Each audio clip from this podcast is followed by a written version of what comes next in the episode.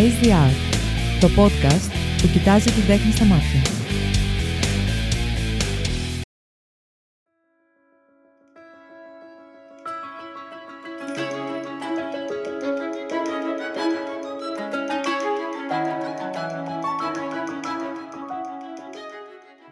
Καλησπέρα φίλες και φίλοι του Face the Art Podcast. Face the Art Podcast by Cretanews.gr, επεισόδιο 5ο της δεύτερης σεζόν.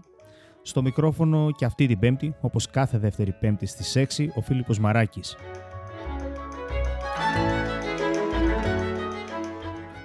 Μπορεί να έχουμε μπει στη χειμερινή ώρα, όμως δεν έχουμε μπει ακόμα σε mood χειμώνα. Το τρενάρουμε όσο γίνεται. Το Face the Art, εκτός του Cretanews.gr, να θυμίσω, εκπέμπει και μέσα από το site www.facetheart.gr, μέσα από το streaming και μέσα από τις μεγαλύτερες podcast πλατφόρμες όπως είναι το Spotify, τα Apple Podcasts, τα Google Podcasts και τα λοιπά. Την τέχνη του αυτοσχεδιαστικού θεάτρου πόσοι να τη γνωρίζετε πια. Μην αγχώνεστε όμως, γιατί σήμερα είναι μαζί μας για να μας εξηγήσει τι είναι ο Μιχάλης Παναγιωτάκης.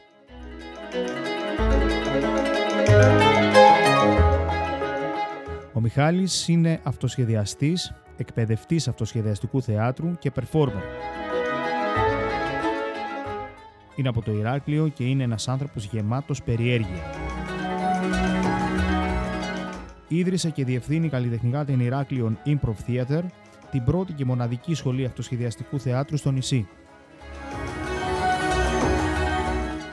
Όταν γνώρισε το αυτοσχεδιαστικό θέατρο και έχοντας επιστημονικό υπόβαθρο, έπρεπε να μάθει όσα περισσότερα πράγματα μπορούσε, από όσες περισσότερες οπτικές ήταν δυνατόν. Αυτό τον έκανε να ταξιδεύει τον κόσμο μέσω του improv και να διδάσκει improv από δασκάλους, ηθοποιούς, σκηνοθέτες και αυτοσχεδιαστές παγκοσμίου φήμης, μεταξύ των οποίων Keith Johnstone, Charna Halpern, Mick Napier, Andel Sudik, Matt Higbee, Katy Schutte, Tim Soszko, Gretchen Eng και πολλοί άλλοι. Είμαι σίγουρος ότι έχω κάνει πόσα λάθη στο λεκτικό αυτό.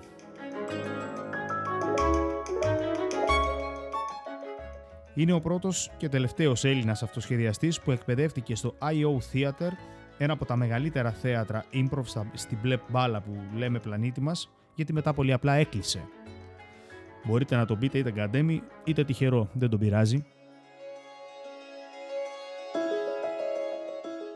Το ύφος του improv που του αρέσει είναι αυτό που όλοι οι εμπλεκόμενοι περνάνε καλά και πάνω στη σκηνή δημιουργούνται κόσμοι και ιστορίες που ταξιδεύουν τους πάντες. Καλησπέρα Μιχάλη. Καλησπέρα Φίλιππε, τι κάνεις? Πώς είσαι? Καλά είμαι, εσύ? Μια χαρά, πάρα πολύ όμορφα. Είμαι πολύ χαρούμενος που είσαι δίπλα μου. Να μας πεις για αυτό τα άγνωστα νερά του improv. Πολλοί δεν θα ξέρουν τι είναι. Και εγώ είμαι πολύ χαρούμενος που με κάλεσες. Ευχαριστώ πάρα πολύ. Λοιπόν, οπότε να ξεκινήσουμε, Μιχάλη, και να σε ρωτήσω να μας πεις τι είναι το αυτοσχεδιαστικό θέατρο. Τι είναι το αυτοσχεδιαστικό θέατρο, μάλιστα. Λοιπόν, το θέατρο, όλοι ξέρουμε τι είναι. Το αυτοσχεδιαστικό θέατρο είναι ένα μικρό κομμάτι του θεάτρου, όπου συμβαίνουν τα πάντα όπως και στο θέατρο, απλά δεν έχουμε σενάριο. Δηλαδή, ουσιαστικά, βγαίνοντας πάνω στη σκηνή, ρε παιδί μου, ξεκινάς μην ξέροντας τι θα πεις, τι θα παίξεις. Όχι, δεν μιλάω σε θέμα σεναρίου, το να ξέρεις, ας πούμε, τους διαλόγους, αλλά έχεις ένα μπούσουλα στο μυαλό σου το τι θέλουμε να κάνουμε. Θα σου πω. Και ναι και όχι. Ανάλογα τι παίζεις. Δηλαδή υπάρχει περίπτωση να παίζεις μια παράσταση η οποία θα ξέρεις ότι θα είναι αυτοσχεδιαστικός Σέξπιρ. Ξέρουμε ότι όλοι θα δούμε Σέξπιρ. Δεν έχουμε ιδέα πώς θα πάει η ιστορία, δεν έχουμε ιδέα ποιοι θα είναι οι χαρακτήρες. Έτσι. Εκεί ξέρουμε όμως ότι θα δούμε αυτοσχεδιαστικό Σέξπιρ. Υπάρχει όμως και περίπτωση να πας και να δεις μία παράσταση τελεία. Και θα πάρουμε λοιπόν, ας πούμε, μία έμπνευση από το κοινό και θα αρχίσουμε να παίζουμε αυτό που εκείνη την ώρα μας βγαίνει με βάση την έμπνευση. Μπορεί να βγει περιπέτεια, κομμωδία, δράμα, horror, τα πάντα. Έτσι. Ωραίο. Πολύ δύσκολο μου ακούγεται στα δικά μου αυτιά. Δεν μου λες πότε και πώς το ανακάλυψες όλο αυτό? Λοιπόν, ανακάλυψα το improv όταν ήμουνα στο εξωτερικό, όπου εργαζόμουν σε κάτι διαφορετικό πάνω σε αυτό που έχω σπουδάσει σαν πρώτο πτυχίο. Και η αλήθεια είναι ότι όταν το γνώρισα μου κόπηκαν τα πόδια. Στο εξωτερικό πού? Ήμουνα στην Ελβετία. Στη Λοζάνη δούλευα σε ένα εργαστήριο δημόσιας υγείας και αυτό με τράβηξε ένας φίλος μου να πάω να δω τι είναι. Και μου κόπηκαν τα πόδια. Ήταν τόσο δύσκολο, μου φάνηκε. Όπως μου ακούγεται και εμένα τώρα κάπως. Ακριβώς, όπως ακούγεται και εσένα τώρα κάπως. Και από εκείνη τη μέρα και μετά δεν σταμάτησα να κάνω improv ποτέ. Ταξίδευα τον κόσμο, μάθαινα από πάρα πολλούς ανθρώπους, έπαιζα σε πάρα πολλά μέρη. Και όταν γύρισα με το καλό στο Ηράκλειο, γιατί είπα θα γυρίσω να δω τι θα κάνω από εδώ και πέρα, αποφάσισα να μείνω εδώ και να κάνω improv εδώ στο Ηράκλειο. Τι ωραίο story. Δεν μου λες, Μιχάλη, υπάρχουν καλλιτέχνες αυτοσχεδιαστικού θεάτρου γνωστοί στο ευρύ κοινό ή πρέπει, ας πούμε, κάποιος να ασχολείται με αυτό για να τους γνωρίζει?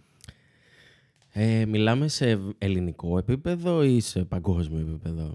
Βασικά η ερώτησή μου αφορά το... Μιλούσα για ελληνικό επίπεδο, αλλά φαντάζομαι μπορείς να απαντήσεις και για αν υπάρχει σε παγκόσμιο επίπεδο. Σε ελληνικό επίπεδο το improv σαν τέχνη μετράει γύρω στα 10 με 12 χρόνια ζωής.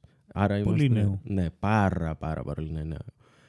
Αυτούς που μπορεί να ξέρουμε σε ελληνικό επίπεδο είναι ο Λάμπρος Φισφής, ίσως, ο Ζήσης ο Ρούμπος, ο Δημήτρης Μακαλιάς, και αυτό επειδή άρχισαν να κάνουν improv στην τηλεόραση, στο σενάριο, αν κάποιοι το έχουν δει. Το σημαντικό είναι να πούμε εδώ ότι εκείνοι κάνουν το ένα είδος από τα improv που υπάρχει. Θα το εξηγήσω μετά ίσως, αν μου δοθεί ευκαιρία. Στο εξωτερικό... Βασικά να το εξηγήσεις αμέσως μετά. Γιατί δεν ήξερα καν ότι υπάρχουν διάφορα είδη, αλλά ολοκλήρωσε πρώτα τη σκέψη σου. Στο εξωτερικό υπάρχουν πάρα πολλοί ηθοποιοί, πάρα πολλοί οι οποίοι κάνουν και συμβατικό θέατρο. Ας χρησιμοποιούμε αυτόν τον όρο για να ξεχωρίζουμε. Και τηλεόραση και... improv στη σκηνή. Από τους πιο γνωστούς που μπορεί να υπάρχουν είναι ο Steve Carell. Είναι η Tina Fey, είναι η Amy Poehler, μπορεί να τους έχετε δει από Parks and Recreation ή από το Office, τον Steve Carell. Ο Bill Murray είναι αυτοσχεδιαστής. Οπότε ναι, υπάρχουν. Ξέρεις τι γίνεται, πολλοί θα τους έχουν, όπως και εγώ, δεν σου κρύβω, στο μυαλό τους. Ειδικά για να ξαναεπανέλθω σε τοπικό επίπεδο, μιλώντας για την ελληνική improv σκηνή, ας το πούμε έτσι, ας πούμε ο Φισφής θα τον έχουν πάρα πολύ ως stand-up comedian. Υπάρχει διαφοροποίηση, δηλαδή, προφανώς υπάρχει διαφοροποίηση, αλλά γιατί, ας πούμε, υποσυνείδητα στο μυαλό κάποιου τον πάει ως stand-up comedian τον Φισφή, αφού αναφερθήκαμε εκεί? Πάρα πολύ καλή ερώτηση. Είναι κάτι εντελώς διαφορετικό. Ο Φισφής απλά τυχαίνει να κάνει και τα δύο. Έτσι. Κάνει stand-up γιατί του αρέσει, κάνει improv γιατί του αρέσει. Απλά το stand-up έχει μια περισσότερη προβολή, είναι πιο εύκολο να το κάνεις τηλεοπτικό προϊόν, είναι πιο εύκολο να το κάνεις ευρύ προϊόν που μπορεί να φτάσει σε πάρα πολύ κόσμο. Το improv θέλει λίγο τριβή με το αντικείμενο. Και θέλει να μάθεις τι είναι. Το stand-up βλέπεις έναν άνθρωπο, σου λέει αστεία, γελάς. Το improv δεν είναι πάντα κωμικό. Το improv δεν είναι πάντα αστείο. Το improv συνήθως θέλει να σου πει ιστορίες. Οι περισσότεροι που... Λοιπόν... Άνθρωποι που μπερδεύουμε και κάνουν stand-up και improv, περισσότερο τους ξέρουμε για το improv για το stand-up για αυτό το λόγο που σου είπα. Αλλά οι περισσότεροι που κάνουν improv δεν μένουν απαραίτητα μόνο εκεί, επειδή είναι ακριβώς ένα δημιουργικό επάγγελμα, είναι μια δημιουργική τέχνη, μπορείς και έχει και πάρα πολλές πτυχές, μπορείς να το χρησιμοποιήσεις σε πολλά πράγματα. Βοηθάει πάρα πολύ τους ηθοποιούς και σε συμβατικό θέατρο και στην τηλεόραση και στον κινηματογράφο. Βοηθάει πάρα πολύ στο stand-up γιατί δουλεύεις πάρα πολύ τη σκηνική σου παρουσία. Σε λύνει σαν άνθρωπο γιατί δεν έχει σενάριο. Έτσι. Τα πάντα συμβαίνουν ενώ συμβαίνουν, τα πάντα δημιουργούνται ενώ συμβαίνουν. Απλά τους ξέρουμε περισσότερο από εκεί γιατί είναι πιο εμπορικό προϊόν. Okay. Αναφέρθηκες πριν, είπες ότι υπάρχουν διάφορα είδη improv. Mm-hmm. Για μιλάμε γι' αυτό. Λοιπόν, έχουμε ας πούμε δύο μεγάλες κατηγορίες improv. Έχουμε το short form, το μικρής διάρκειας improv, και το long form, το μεγάλης διάρκειας improv. Το short form είναι το πιο εμπορικό κομμάτι, ας πούμε, του improv, γιατί έχεις μικρά παιχνιδάκια, ξανά αναφέρουμε στο κάψε το σενάριο, τα οποία έχουν συγκεκριμένη δομή, συγκεκριμένες οδηγίες και μια διάρκεια από 1 μέχρι 5 λεπτά. Παίζουμε το παιχνίδι, φεύγουμε, πάμε στο επόμενο. Το long form είναι αυτό που μας λέει ιστορίες, είναι η αφήγηση, είναι αυτό που θα πας να δεις μια παράσταση, θα πάρει το κοινό, θα πάρει ο θίασος μια λέξη από το κοινό, μπορεί και όχι, και θα αρχίσει να μας λέει μια ιστορία από το 0 μέχρι το τέλος. Θα έχει μια αρχή, μια μέση, ένα τέλος. Εκείνη η ιστορία μπορεί να κρατήσει από το πιο μικρό long form που μπορείς να δεις, ας πούμε ότι θα είναι γύρω στα 10-15 λεπτά. Το πιο μεγάλο long form που μπορεί να δεις είναι 2 ώρες με διάλειμμα, 3 ώρες. Μάλιστα. Λόγω του αυτοσχεδιαστικού του πράγματος δεν παίζει και σενάριο να αρχίσει κάποιος να πετάει μαργαριτάρια που εκ των υστέρων να λες «Όπα, φίλε, τι είπα τώρα, ξέρω εγώ, τι έλεγα, μήπως σε δυσκόλεψα τον κοινό να κατανοήσει καν τι εννοώ, τι θέλω να πω». Ναι, μπορείς να το κάνεις αυτό. Υπάρχει... Γενικά πιστεύω ότι το improv μπορεί να σε φέρει εύκολα σε μια μηχανή στιγμή, αυτό εννοώ. Ναι, και όσο πιο άπειρος είσαι στο improv, τόσο πιο εύκολο είναι να συμβεί αυτό. Έτσι. Γιατί αυτό που είπες πριν, πολλοί μπερδεύουν το improv με το stand-up. Κάνω μια μικρή παρένθεση. Το stand-up έχει κείμενο, είναι δουλεμένο, έχουν τσεκάρει όλα τους τα αστεία ότι δουλεύουν, άλλοι περισσότερο, άλλοι λιγότερο. Το improv, είπαμε, δεν έχει σενάριο. Κλείνει η παρένθεση. Επειδή όμως μπερδεύεται πολλές φορές ο κόσμος μεταξύ του improv και του stand-up, νιώθει ότι πρέπει να είναι αστείος. Και θα πετάξει ατάκες, θα πετάξει μανταριτάρια, θα πετάξει μαργαριτάρια, θα πετάξει το λογοπαίγνιο, θα πετάξει μια εξυπνάδα που νομίζω ότι κολλάει, και πάρα πολύ εύκολα αυτό θα σκοτώσει σκηνές, λέμε εμείς. Ναι. Αν πετάξεις ένα αστείο, ένα μαργαριτάρι, ένα λογοπαίγνιο, είναι αυτό, είναι δύσκολο να συνεχίσεις την ιστορία μετά. Ειδικά αν κάνεις κωμικό improv, έχεις πάρει το γέλιο. Ναι. Συνήθως θα κόψεις τη σκηνή εκεί. Αλλά γι' αυτό έρχεται η εκπαίδευση του improv. Μαθαίνεις πώς να λειτουργείς με βάση τον συμπαίκτη σου, βασίζεσαι εκεί πάρα πολύ. Γνώμονας δεν είναι το αστείο, γνώμονας είναι η σχέση. Να δημιουργήσεις μια σχέση και μια ιστορία μεταξύ των χαρακτήρων που υπάρχουν πάνω στη σκηνή. Να πεις στο κοινό τη δική τους ζωή, τη δική τους στιγμή εκείνη που είναι σημαντική. Γιατί κάτι έχεις να πεις, κάτι θα έχει να πάρει το κοινό μου από αυτό. Περιέγραψε μου μια στιγμή αμηχανίας που έχεις βιώσει πάνω στη σκηνή. Μια στιγμή αμηχανίας που έχω βιώσει πάνω στη σκηνή. Θα μου δώσεις λίγο να σκεφτώ, θα κοπείς το μοντάζ. Πάρε, ούτως ή άλλως μοντάρεται αυτό. Το ίδιο λέμε. Αλλά μ' άρεσε έτσι ένα λίγο αυτό που δεν θα μονταριστεί. Συνέχισε, πάρε όσο χρόνο δένεις. Μια στιγμή αμηχανίας πάνω στη σκηνή. Ναι, δεν έχει να κάνει τόσο πολύ με την ιστορία ή με αυτό που έπαιζα. Έχει να κάνει με το ότι ξέχασα να αναφέρω έναν συνεργάτη μου, ο οποίος δεν ήταν πάνω στη σκηνή, ήταν ο τεχνικός, μας έκανε φώτα και ήχο. Στο τέλος που φωνάζουμε όλους πάνω στη σκηνή, να πούμε τα ονόματά τους, να πούμε ευχαριστούμε στο κοινό κτλ. Ξέχασα να αναφέρω αυτόν τον άνθρωπο, ο οποίος είναι πάρα πολύ σημαντικός. Κάθε άνθρωπος σε μια συλλογική προσπάθεια είναι σημαντικός. Με το δικό του ρόλο. Ισχύει. Και ο ρόλος του φωτιστή, ο ρόλος του ηχολήπτη, ειδικά για το improv, είναι κέριος. Είναι σαν άλλος ένας αυτοσχεδιαστής εκτός σκηνής. Γιατί σου δίνει ηχητικά εφέ, σου φτιάχνει τα φώτα, ενώ εσύ αυτοσχεδιάζεις. Γιατί δεν ξέρει ότι εκείνη τη στιγμή πρέπει να μπει δραματικό, γιατί το γράφει στο χαρτί πάνω. Παίζει μαζί σου. Απλά δεν φαίνεται. Ακριβώς. Και αυτή είναι μια πολύ αμηχανική στιγμή. Ναι. Διαβάζω ότι εκπαιδεύτηκε στο iO Theater, καλά το λέω. Σωστά. Τι είναι αυτό, πού είναι αυτό, πες μας τα όλα. Το iO Theater είναι στο Σικάγο. Το Σικάγο, αν μπορώ να χρησιμοποιήσω αυτόν τον όρο, είναι η μέκα του improv. Είναι από εκεί που ξεκίνησαν όλα. Το σύγχρονο improv ξεκίνησε στο Σικάγο από την Viola Spolin, τη μαμά του improv, η οποία άρχισε να δημιουργεί παιχνίδια. Παιχνίδια για παιδιά, παιχνίδια για ενήλικες και σιγά σιγά αυτό άρχισε να μετατρέπεται από το απλά παιχνίδια τα οποία μας κάνουν καλύτερους σε μια παραστασιακή μορφή, να παίρνει μια παραστασιακή μορφή. Ο γιος της δημιούργησε το Second City, ένα από τα μεγαλύτερα θέατρα και κάποια που βγήκαν από εκεί έχει βγει και ο Bill Murray, ο Del Close και η Charna Halpern φτιάξανε το iO.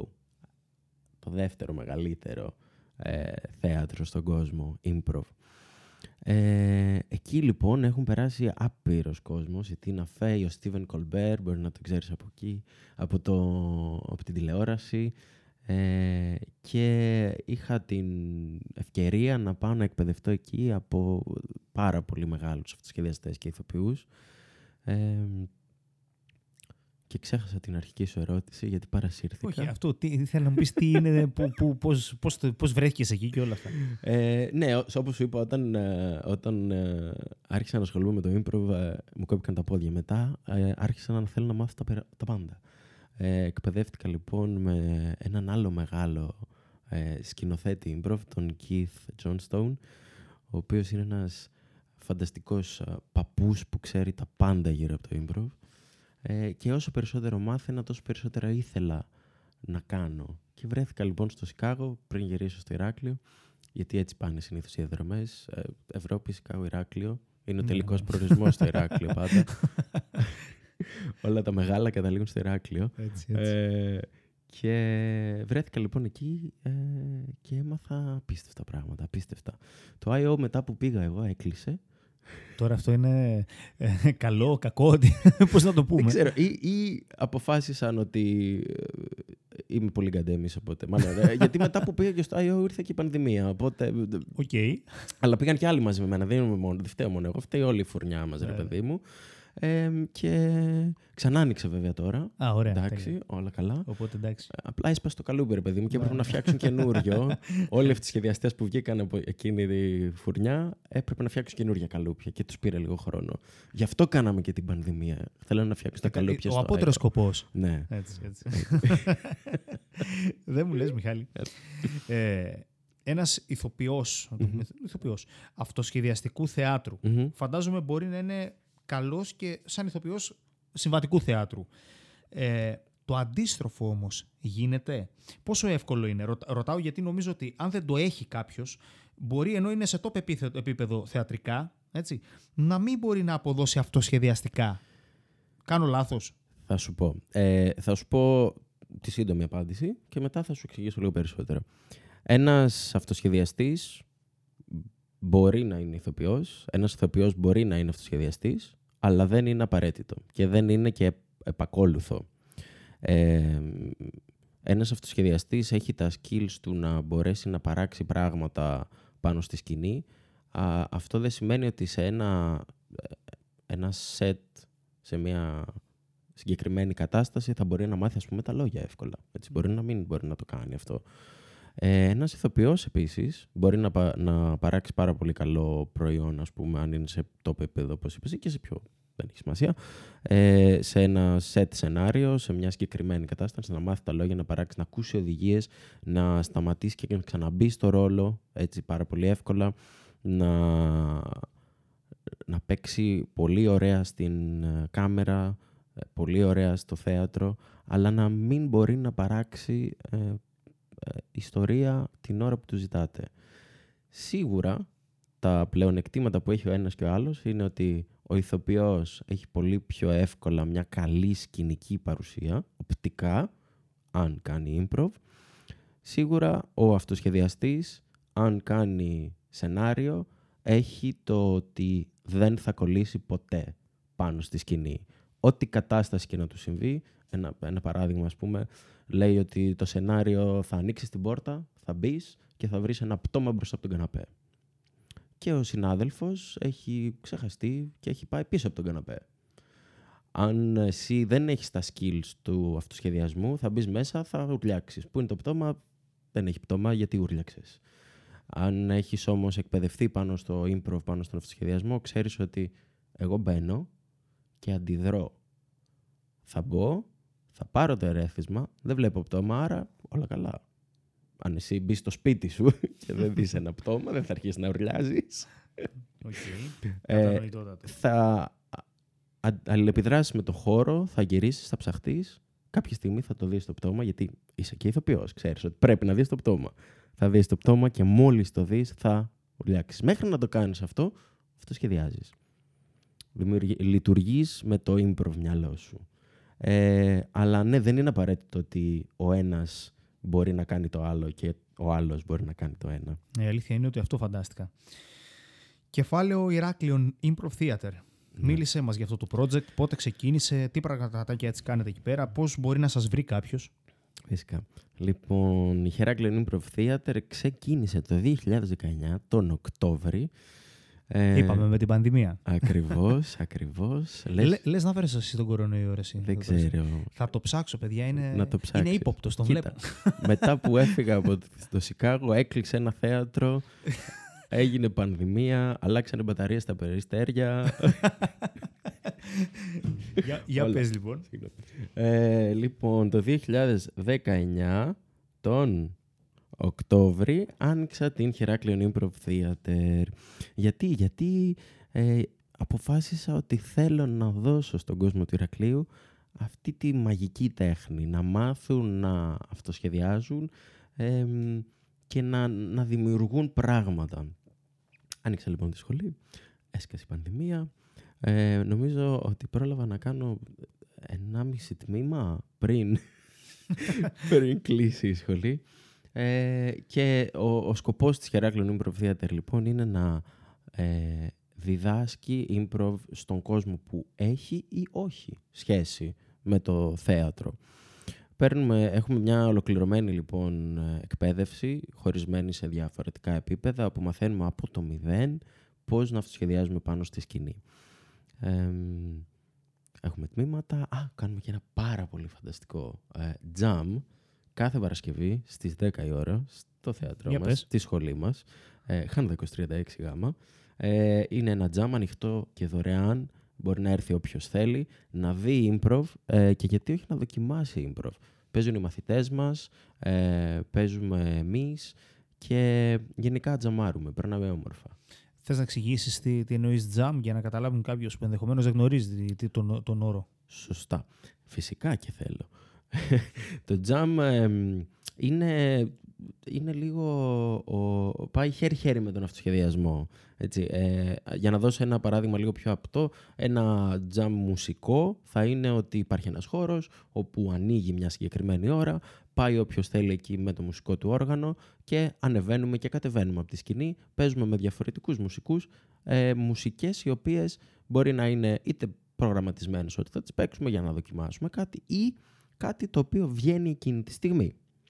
Αντίστοιχα, το θεατρικό jam, το improv jam, είναι ότι βγαίνουμε πάνω στη σκηνή, φέρνουμε το σωματικό μας όργανο, αυτό ακούστηκε περίεργα, εννοούσα εμάς, φέρνουμε τον εαυτό μας και παίζουμε σκηνές, παιχνίδια με άλλους ανθρώπους, αυτοσχεδιαστές που ξέρουν ή όχι. Παίζουμε με διαφορετικού επίπεδου ικανότητες και δυνατότητες και βγάζουμε ιστορίες, σκηνές, περνάμε καλά. Τις περισσότερες φορές είναι κωμικό, αλλά όχι απαραίτητα. Και δημιουργούμε σχέσεις και ιστορίες. Πολύ όμορφο. Στο εισαγωγικό σου είπαμε ότι έχεις και κάποιο επιστημονικό υπόβαθρο. Τι επιστημονικό υπόβαθρο έχεις και πώς αυτό συσχετίζεται με το αυτοσχεδιαστικό θέατρο? Πάρα πολύ ωραία ερώτηση. Θα σου δώσω μετά τα 5 ευρώ. Όχι, έντως.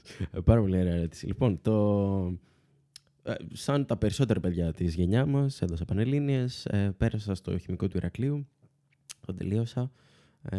Βιολόγος θέλω να γίνω, αλλά εντάξει. Ένας από τους πολλούς παιδιά που αποτύχαμε σε αυτό το όνειρο. Όχι, εντάξει, όλα καλά. Μετά έκανα ένα μεταπτυχιακό πάνω στην τοξικολογία στο Πανεπιστήμιο στη Στοχόλμη, στο Καρολίνσκα. Και άρχισα να εργάζομαι και να δουλεύω πάνω σε αυτό. Κάποια στιγμή όμως το θέατρο με κέρδισε, όπως βλέπουμε σήμερα. Τι σχέση έχει αυτό με το improv? Καμία και πάρα πολύ. Καμία, γιατί είναι ακριβώς το αντίθετο. Είναι μια δουλειά η οποία είναι τεχνική. Έχει σκέψη, μπορεί να έχει δημιουργικότητα όπως έχει και το improv, αλλά σίγουρα δεν έχει πολλές διαπροσωπικές σχέσεις. Σίγουρα δεν έχει το να δημιουργήσει ιστορίες. Φαντασία μπορεί να έχει, ας πούμε, άμα θέλεις να συνθέσεις καινούργιες ουσίες, καινούργια μόρια, καινούργια προϊόντα. Κάποια στιγμή θα πρέπει να βάλεις και τη φαντασία σου να δουλέψεις. Από αυτή την άποψη δεν έχει καμία σχέση, γιατί δεν έχει διαπροσωπική, δεν έχει ιστορία, δεν έχει φαντασία, δεν έχει παιχνίδι. Απ' την άλλη όμως έχει φαντασία, έχει δημιουργικότητα. Αυτά. Πρακτικά δηλαδή το επιστημονικό σου υπόβαθρο σε βοήθησε θεατρικά? Με κάποιο τρόπο, ας πούμε. Δεν το έχω σκεφτεί ποτέ. Το μόνο που μου έρχεται έτσι αυτόματα είναι η περιέργεια. Γιατί ως επιστήμον, ως ερευνητής, έχεις μια έμφυτη περιέργεια να μάθεις, να δημιουργήσεις, να ξαναμάθεις, να ξεχάσεις πράγματα που νομίζεις ότι ήξερες και έχουν ανανεωθεί. Αντίστοιχα και ως αυτοσχεδιαστής, ξεχνάς, μαθαίνεις, δημιουργείς ταυτόχρονα όλα μαζί. Εκτός από αυτό δεν μπορώ να σκεφτώ κάτι άλλο, ας πούμε, αλήθεια. Στην καθημερινότητά σου, και δεν μιλάω τώρα όταν είσαι πάνω στο σανίδι, αυτοσχεδιάζεις? Και εσύ αυτοσχεδιάζεις. Για πες. Αυτό που μόλις είπες. Το για πες. Αυτοσχεδίασες. Ενώ η ροή του λόγου μας είναι αυτοσχεδιαστική. Η καθημερινότητά μας είναι αυτοσχεδιαστική, όσο και να κάποιοι άνθρωποι προγραμματίζουμε. Θα πάω, θα του πω αυτό, θα μου απαντήσει εκείνο, εγώ θα απαντήσω έτσι και μετά θα κερδίσω. Και πας εκεί και σου λέει κάτι άλλο και έχεις κομπλάρει. Και πρέπει να αυτοσχεδιάσεις. Η καθημερινότητά μας είναι de facto αυτοσχεδιαστική. Γιατί... Έτσι είναι η φύση μας, νομίζω. Βασικά δεν ξέρουμε καν αν θα ξυπνήσουμε το πρωί. Ναι, ναι. Και αυτό αυτοσχεδιασμός είναι. Ακριβώς. Οπότε, ναι, όλοι. Ουσιαστικά, ένας καλός χειριστής του λόγου είναι και καλός αυτοσχεδιαστής. Να φανταστώ. Θα μπορούσε, ναι. Θα μπορούσε να είναι, ναι. Ένας καλός χειριστής του λόγου μπορεί να γίνει καλός αυτοσχεδιαστής, να πούμε έτσι. Γιατί ο αυτοσχεδιασμός μέσα στην ελευθερία που έχει και μέσα στην δημιουργικότητα και το κάνω σχεδόν ότι μου έρθει, έχει και πάρα πολλούς κανόνες. Έτσι, γιατί θα πρέπει η ιστορία σου να έχει μια δομή, θα πρέπει να έχει μια αρχή, μέσης και τέλος. Θα πρέπει οι χαρακτήρες σου να έχουν μια υπόσταση. Θέλεις ιδανικά να έχεις χαρακτήρες με βάθος, με ιστορία, με πάθη, λάθη και πράγματα που ζητάνε.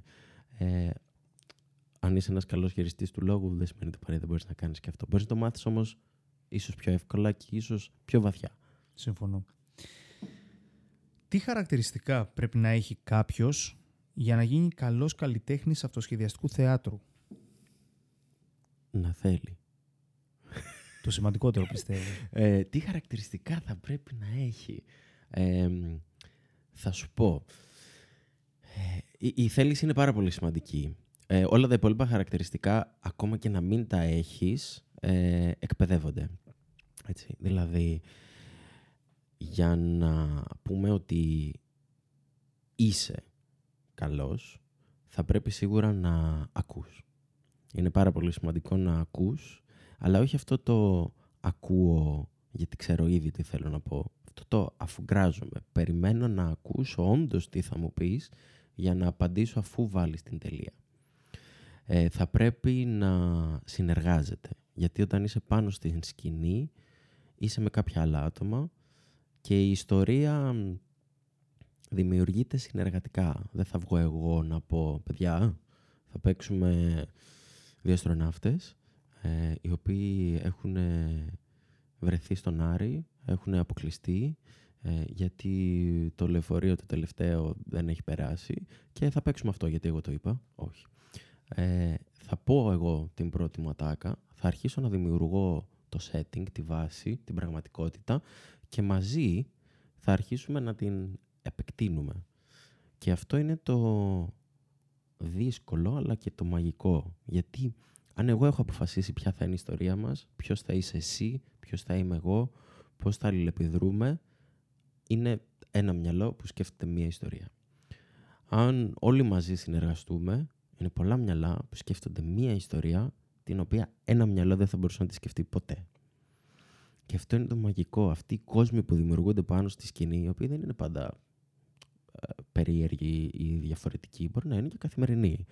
Είναι μοναδικοί και είναι πολύ δύσκολο να τους ξαναδημιουργήσεις είτε με τα ίδια άτομα, αλλά και με άλλα άτομα αυτοσχεδιαστικά. Οπότε, ένα, το να ακούμε, δύο, το να συνεργαζόμαστε και τρία, πάρα πολύ σημαντικό, να αποδεχόμαστε. Να αποδεχόμαστε τις ιδέες των ανθρώπων όπως αυτές παρουσιάζονται και πάνω σε αυτές να χτίζουμε. Ένα από τα εργαλεία του improv είναι το ναι και. Ναι και. Που μεταφράζεται σε αυτό που σου είπα πριν. Αποδέχομαι την πραγματικότητα που μου δίνεις και επιλέγω με βάση αυτό που βλέπω πώς θα συνεχίσει. Αυτό μας δίνει αυτό το μαγικό που σου είπα πριν. Ότι εσύ, ας πούμε, μας λες ότι είμαστε δύο... Πες μου ένα παράδειγμα. Τι είμαστε, δύο... Δίτες. Δύο δίτες. Τέλεια. Οι οποίοι καταβιόμαστε στον ωκεανό του διαστήματος. Πήγαμε πάλι στα... Με το ζόρι αστροναύτη θα με κάνει. Δεν θα μείνω στη θάλασσα. Ενεπνεύστην από πριν. Όχι. Καταδιόμαστε στον ωκεανό του διαστήματος, η οποία είναι η καινούρια καφετέρια και η πισίνα του, εδώ δίπλα στη Φοινικιά. Και πάνω σε αυτό που άκουσες εσύ, χτίζεις και μας λες, okay, τι συμβαίνει ή τι σχέση έχουμε μεταξύ μας. Και αυτό δεν το εξιστορούμε, το παίζουμε. Και η ιστορία που θα βγάλουμε θα είναι one-off.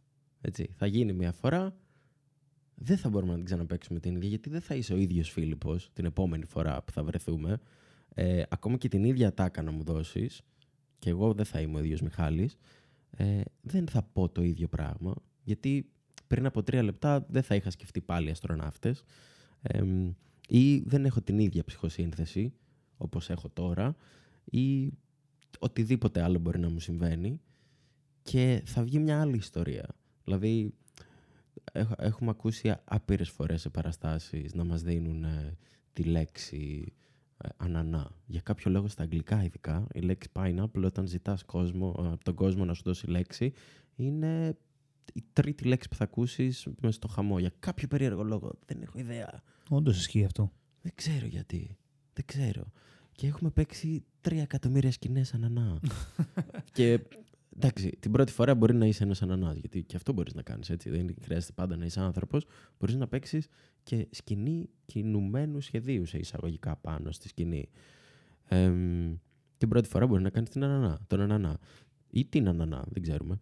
Την δεύτερη φορά μπορεί να κάνεις κάτι κίτρινο. Την τρίτη φορά μπορείς να κάνεις κάποιον με πανοπλία, γιατί έχει ο ανανάς αυτή τη δομή απ' έξω. Την τέταρτη φορά μπορεί να κάνεις ένα πανκιό, γιατί έχει από πάνω ο ανανάς αυτό. Την πέμπτη φορά μπορεί να αρχίσεις να πετάς ανανάδες στο κοινό. Λέμε τώρα. Συνήθως δεν έχουμε ανανάδες πάνω στη σκηνή και συνήθως δεν επιτιθόμαστε στο κοινό. Πάγια τακτική. Τέλεια. Πάρα πολύ ωραία. Καλό ήταν. Πολύ καλό. Αλλά απλά με πιέσες εξαπίνεις. Την επόμενη φορά μπορεί όντως να βρεθούμε, αυτό που είπα, ότι πετάμε ανανάδες στο κοινό, μπορεί να πετάξουμε τους εαυτούς μας στο κοινό μέσα εισαγωγικά. Να βρεθούμε και να πάρουμε τον χώρο της σκηνής και να εντάξουμε και το κοινό μέσα. Δεν ξέρεις πώς θα σε βγάλει. Και αυτό είναι μοναδικό, μαγικό, όμορφο. Είναι πανέμορφο να συμβαίνει αυτό το πράγμα. Γιατί συνήθως στη ζωή μας οι συνεργασίες είναι δύσκολες. Το να ακούμε τους ανθρώπους είναι δύσκολο. Το να μας ακούνε είναι δύσκολο. Το να δέχονται ιδέες ή να δεχόμαστε ιδέες είναι δύσκολο. Πάρα πολύ. Είναι δύσκολο. Όπως δύσκολο είναι και εμένα να μπορέσω να τραβήξω κι άλλο την τόσο όμορφη κουβεντούλα που κάναμε, Μιχάλη. Έχουμε φτάσει στο μισάωράκι μας. Θέλω να σου πω ένα πολύ μεγάλο ευχαριστώ που ήσουν μαζί μας. Και να σου πω την αλήθεια μου, ελπίζω να ξύπνησες και στους ακροατές αυτό που ξύπνησες και σε μένα, το να ίσως θα το βάλω τώρα, μην το δέσουμε σκηνή κορδονή, στην άκρη του μυαλού μου να θέλω να ασχοληθώ λίγο με αυτό. Σε ευχαριστώ πάρα πολύ. Να είσαι καλά. Να πω ένα μεγάλο ευχαριστώ και σε εσάς που είστε μαζί μας σε ένα ακόμα Face the Art by Cretanews.gr. Τα ίδια, τα γνωστά, είστε επανειδήν. Και εγώ ευχαριστώ πάρα πολύ, Φίλιππε.